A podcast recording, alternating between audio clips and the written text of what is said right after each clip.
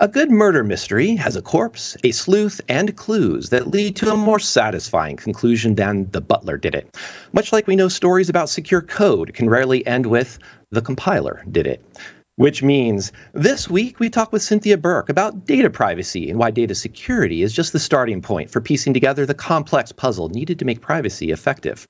In the news segment, the mystery of the security engineer, the case of the evil Go package, the deserialized body, the exchange murders, and more. Check your alibis and stay tuned for Application Security Weekly.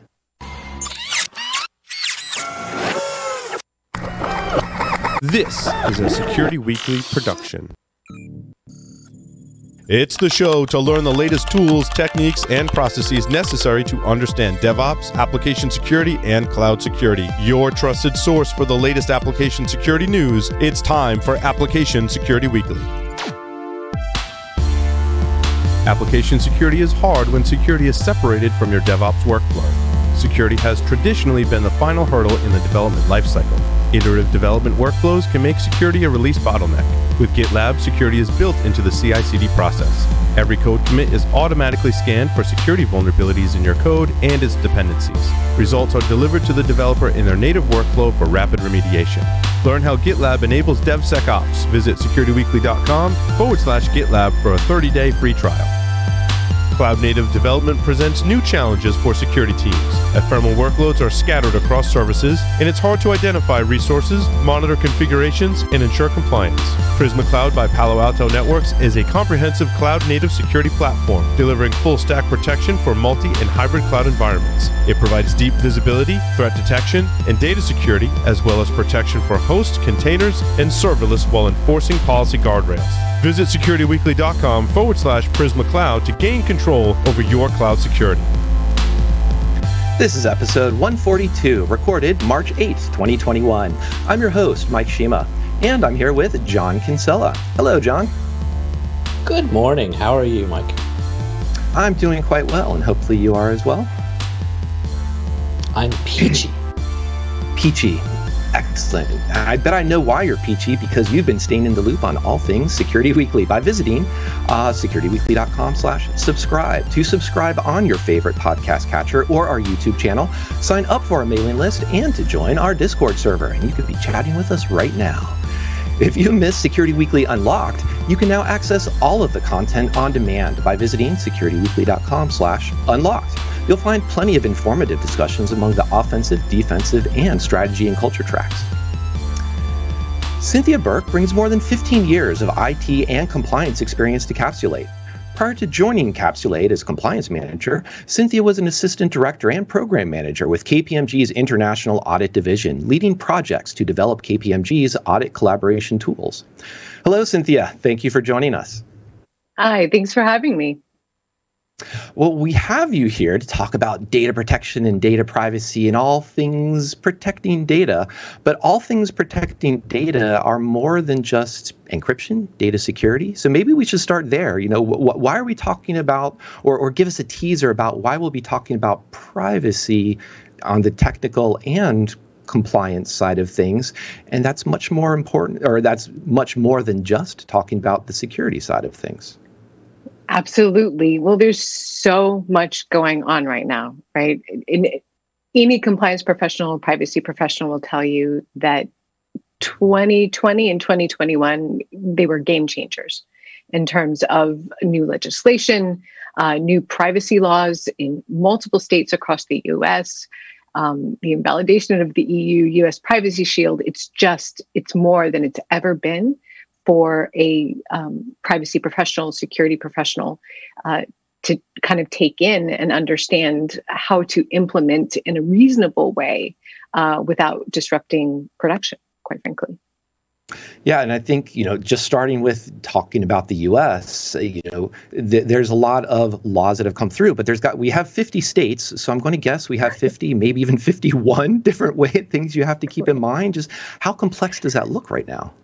It, it, it it's kind of mind-boggling to be honest um, you know both from a you know compliance professional's perspective as also a security provider perspective um,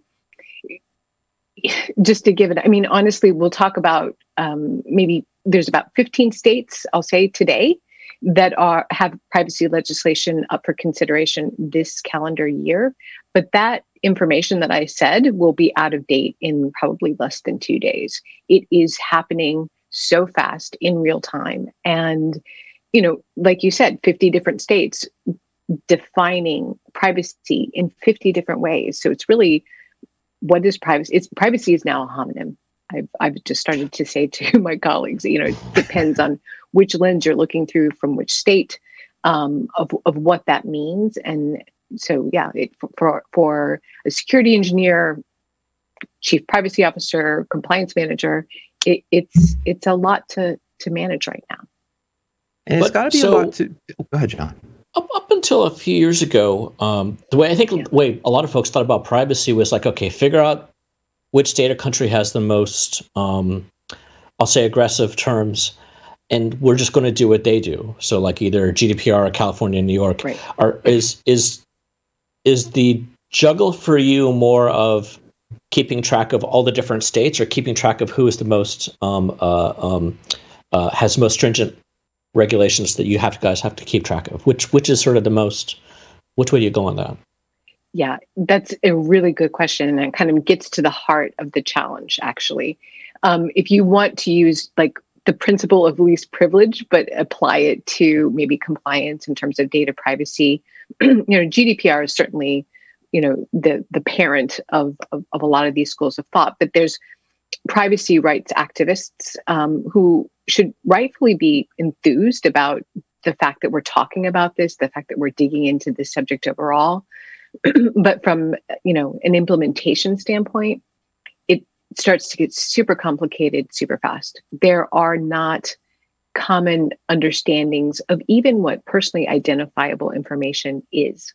So i cannot use like this principle of least privilege or most restrictive like what is the most restrictive? Let's honestly if i if i were to to look at the the legislation and kind of just summarize from what i understand in, in my um, reading of what's up uh, for votes this year or up as legislation, honestly, I'd say Washington State, which is has not passed, but it probably is hmm. the most aggressive in terms of uh, the controls and, and and the rights that it's it's attempting to give to consumers.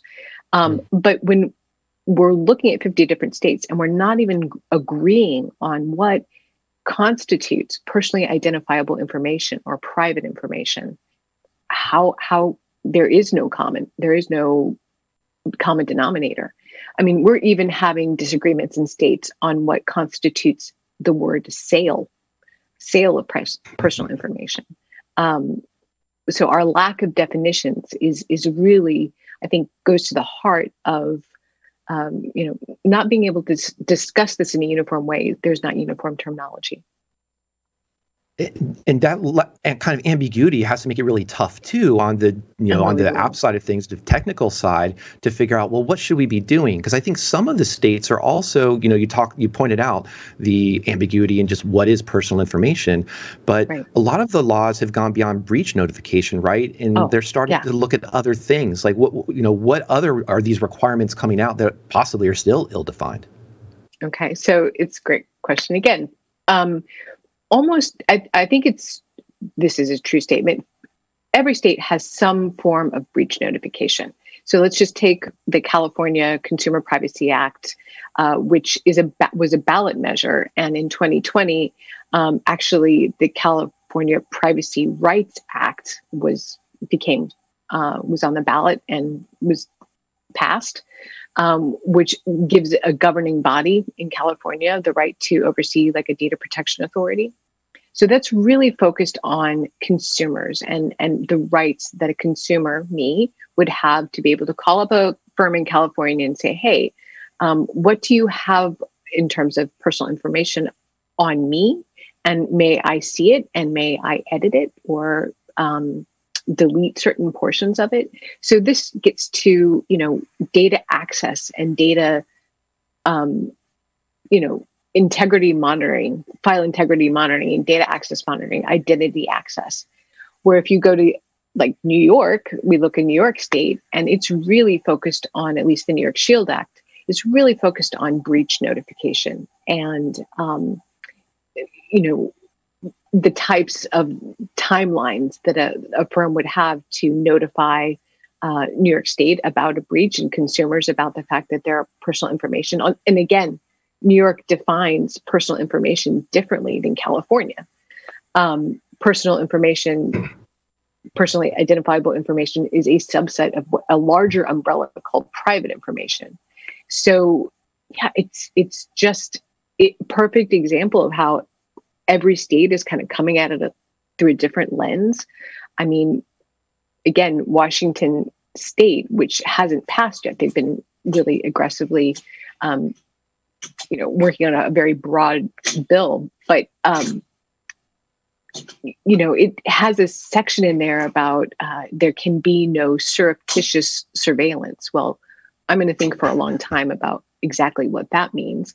Um, and you know, where Oklahoma, you know, one of the reddest of states, has some of the most stringent um, kind of restrictions about personal information and data privacy up uh, again for um, as legislation this year. it's just it, it's just a kaleidoscope, you know, when you look across the, the 50 different states of how we're all approaching this, and it's it's creating next to a near impossible job, you know, for for a security professional. No, totally. I, I have to say, as an aside, just I'm going to steal surreptitious surveillance as like some smooth jazz band name or something like that. great. But great. Uh, so you, are talking. You've pointed out, you know, the the difficulties already of dealing with different states, different regulations, different requirements that are possibly not even well defined in terms. Now I want to throw in there the technical side of things too in the sense you know, we have the apple store and they've started pushing for like disclosure requirements, right? Or sort of like privacy labels for their apps. How does this start to impact the ecosystem? Is it making it just what what does this mean in terms of complexity? And does this have any bearing on, you know, everything you were just talking about with states as well?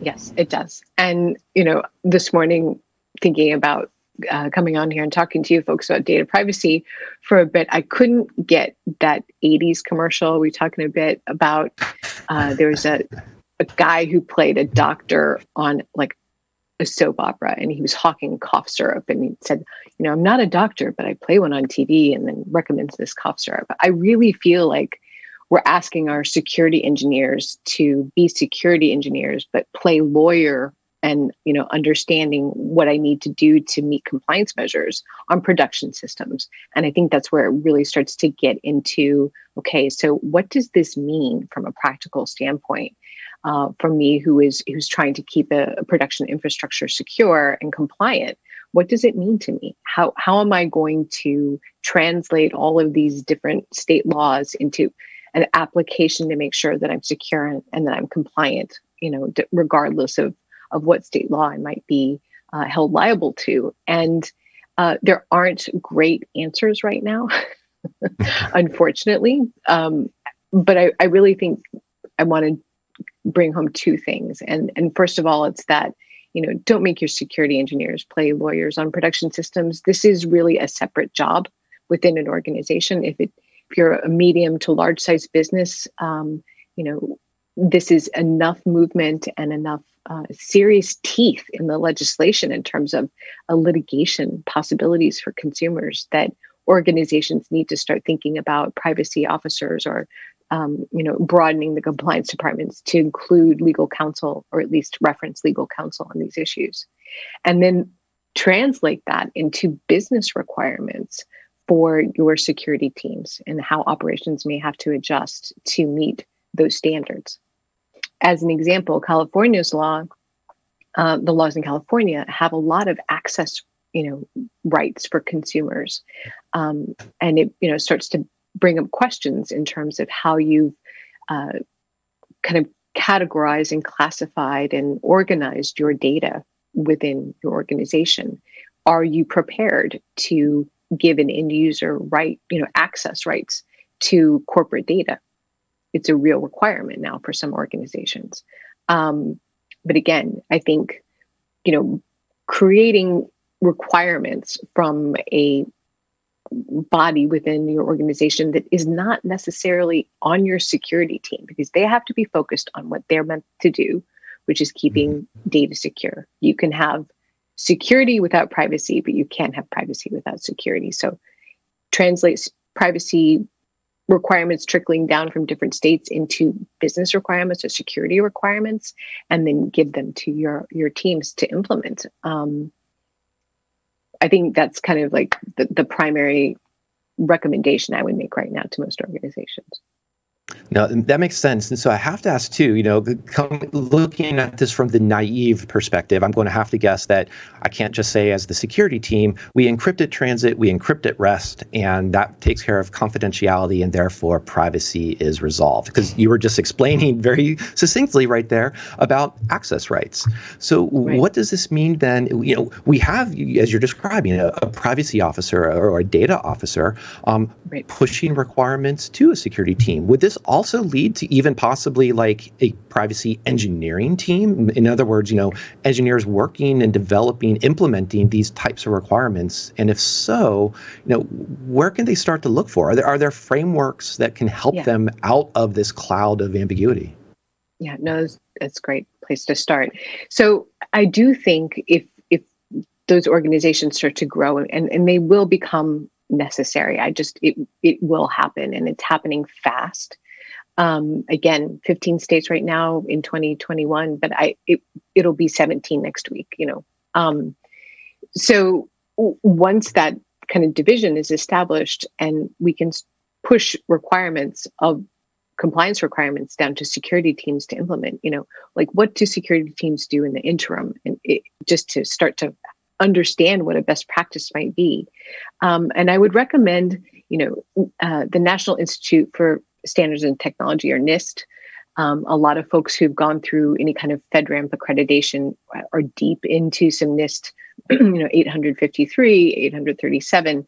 Um, but there, they did publish just last year version 1.0 of um, a privacy framework that's really enterprise, like leaning through the lens of enterprise risk management, which they tend to do. But um, it's it's definitely a good place to to take a look and start and say maybe start a gap analysis. Um, in addition, I I think a lot of people focus on ISO 27001, but there are uh, provisions, ad- additional um, provisions 277001 and 2 um, are around a privacy uh, framework, privacy for information systems management. Um, and you know, also NIST is, has got some projects going on right now that are just in the infancy in terms of really taking from the community. And I, I again, I can't stress this how important this is for the community to get involved, security, engineering, and operations, to talk about. You know, I'm cloud first. I'm fully cloud native. Mm-hmm. A lot of the challenges organizations have right now is, are these compliance controls as they stand. Like we talk about FedRAMP, we talk about SOC 2. If I'm cloud first, if I'm cloud native, let alone forget Linux, none of these controls necessarily even map to what I'm doing today. I'm already challenged. Now throw data privacy, like access rights into there, and it's going to be, you know, my head's going to explode. So, um, again, I, I think get involved in the conversation with NIST around um, best practices so those can be hopefully reflected in the controls moving forward um, and you know start to look seriously at uh, either nist or the iso 27701 privacy frameworks um, to, to just yeah. have kind of a, a groundwork yeah, I think John and I like to joke quite often about we we come across long articles or long PDF documents and um, joke about oh that's some reading homework for us. And um, I tried to prep for this and was reading through, for example, the NIST privacy framework. You pointing out is it's just barely a year old now, and um, you know one of their points is conduct a privacy risk assessment by using your data map. And I had to pause right there and think, oh right, we need a data map. Mm. So suddenly it sounds like there's a, there's just tons of foundational work to do, right? Absolutely. It's like dun dun dun. Data map um, yeah exactly. Yes yes.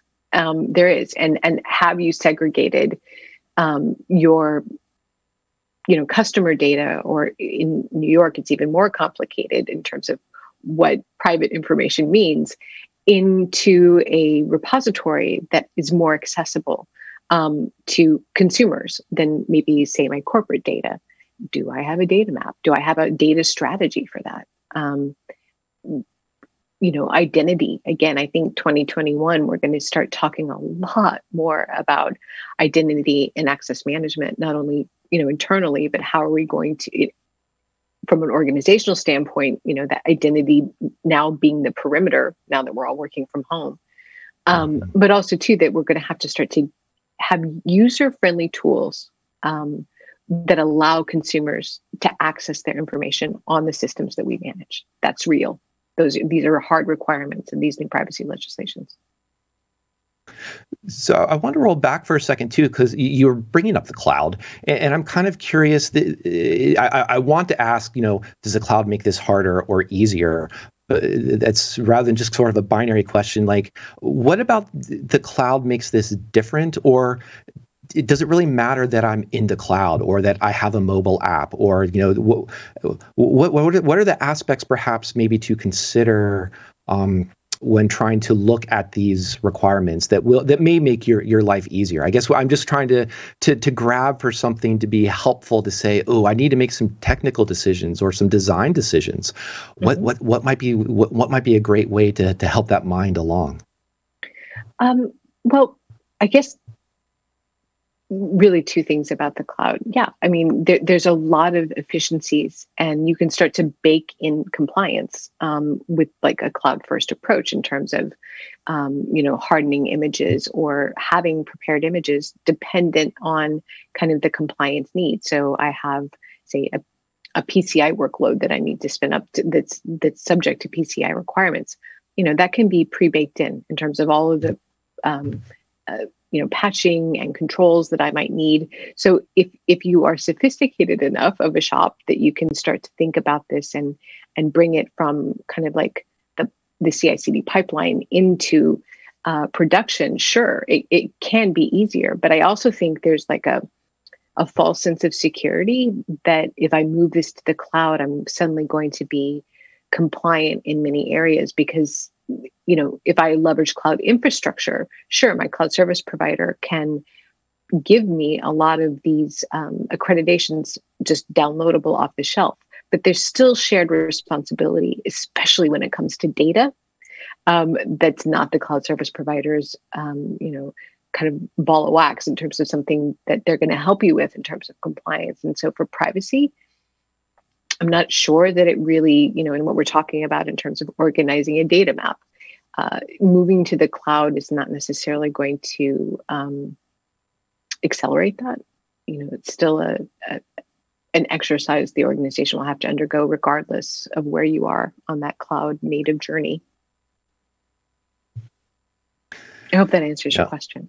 oh yeah, it, it, totally does. And I'm sit, sitting back here. Um, you know, my my list of things to do on the technical side uh, is getting longer and longer, and right. it's mostly like what is going on on the the legal side. How do I become? You know, it's a little bit more dangerous to say. You know, I play a, a, a lawyer on TV, and now, like you were saying, now I have to play one in my code.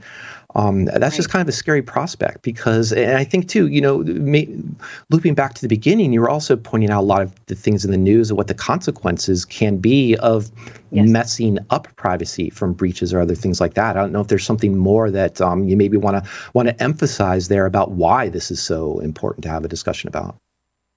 So, in 2020, um, you know the california the ccpa the california consumer privacy act existed. It became enforceable um, in jan 2020 um, the new york shield act became enforceable in march i want to say of 2020 so you know we were all a little preoccupied understandably um, but both of these have teeth in terms of uh, the consumers can litigate. And i think we are and have seen in at least in GDPR, if we use that as any kind of baseline, um, massive fines. I mean, we really are setting up privacy to have uh, the legislation that exists and is up for um, consideration in different states has the same kind of teeth that we've seen in some of the kind of catastrophic GDPR fines, um, you know, in in the EU. we're setting that up in the US right now. And right now, California, uh, with the CPRA, has again um, a data protection authority, which is kind of a governing body which can actually uh, implement fines and, and you know fine companies for compliance violations of the CCPA. Right now, they're kind of our de facto U.S. data protection. You know, I mean, I'm sorry, uh, data protection authority because no other state really has one yet. But mm. I'm sure they're coming. Um, and yeah, there's there's real teeth to this.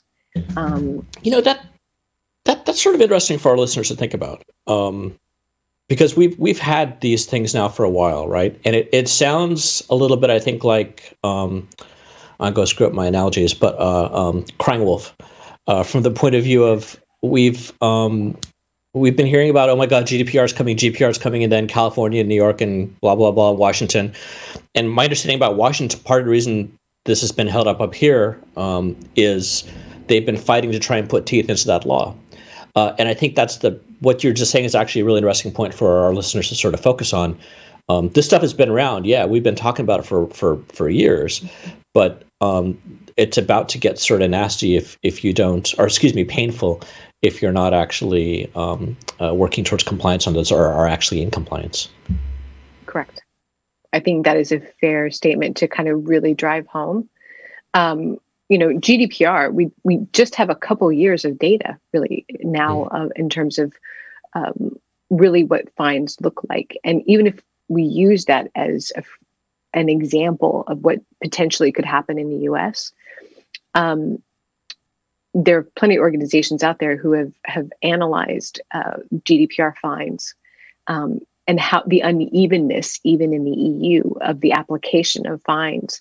Um, you know, Italy is an example. I'm just kind of making this up, but Italy might fine an organization, you know, several hundred thousand euros, where the UK could move it to the millions. So there's a lot of subjectivity. It really reflects um, the values of the nation, you know, the state in the EU, um, the member state in the EU, and it's going to be the same in the US. Um, I don't think it's crying wolf uh, if, if in terms of if we look at the fines that occurred in the EU just in 2020, um, you know, we are, I think, in the billions at this point. So, and and and the truth of the matter is, people care about this now.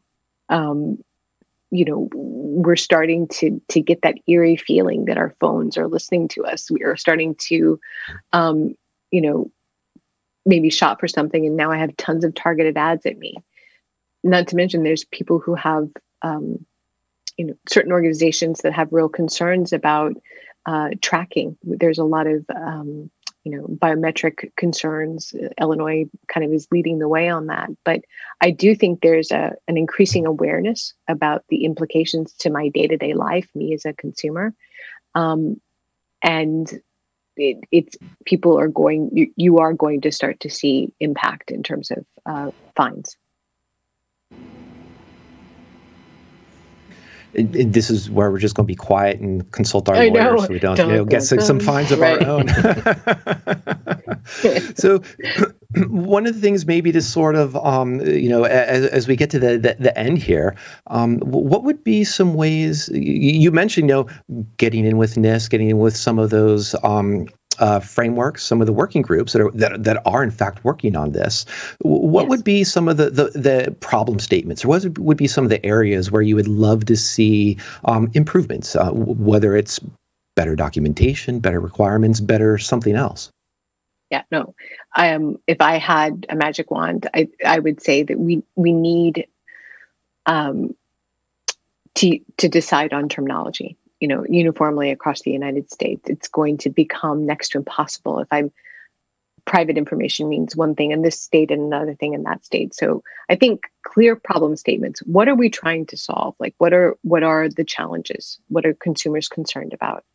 Um, making that problem statement and then making sure we all agree on basic terminology like publicly identified personal information what constitutes that uh, what does the term sale mean?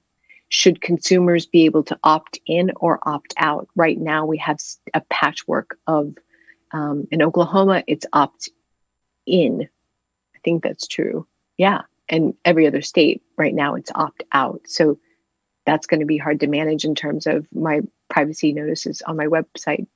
Um, defining terms, um, having, you know, recognizing that uh, California right now being the only one with a uh, data protection uh, authority that that may they could be de facto start to implement fines that maybe that needs to to move up to um, a higher level in, in, in government, maybe across the U.S. Uh, but before there's federal legislation, I'd prefer to see um, a standard definition of terms and a standard definition of care. You know the security engineer and security professionals are having to react to all this in real time. And the truth of the matter is um, none of this is possible if i can't keep my production systems secure. So you know asking them to jump into this project or that project um, isn't really fair if we can't even tell them what words mean I, what do words mean? I, am coming off, you know, speaking of 80s, I'm trying to think of the, the songs that come to mind. I know. but um, yeah, but um, in that case, I, I do want to just say, um, you know, this has been a quite an illuminating uh, discussion. Thank you very much, Cynthia. And um, if we haven't made, you know, listeners' lives hard already on the security side of things, um, throwing in another 50 or so different, um, possibly competing requirements around privacy, um, I guess is going to keep them busy on a Monday. I Guess so. It, it keeps the Mondays, I guess. Case the Mondays. well, thank you very much for joining us, Cynthia. It was great having you. Thanks for having me. I also want to thank John and thank all of our listeners. If you'd like to learn more about Capsule8, visit securityweekly.com slash capsule8. Um, also, uh, one of Cynthia's colleagues, Brandon, has an upcoming webcast on targeting, exploiting, and defending Linux, so make sure to catch that one too. We're going to take a quick break now and return with news of the week.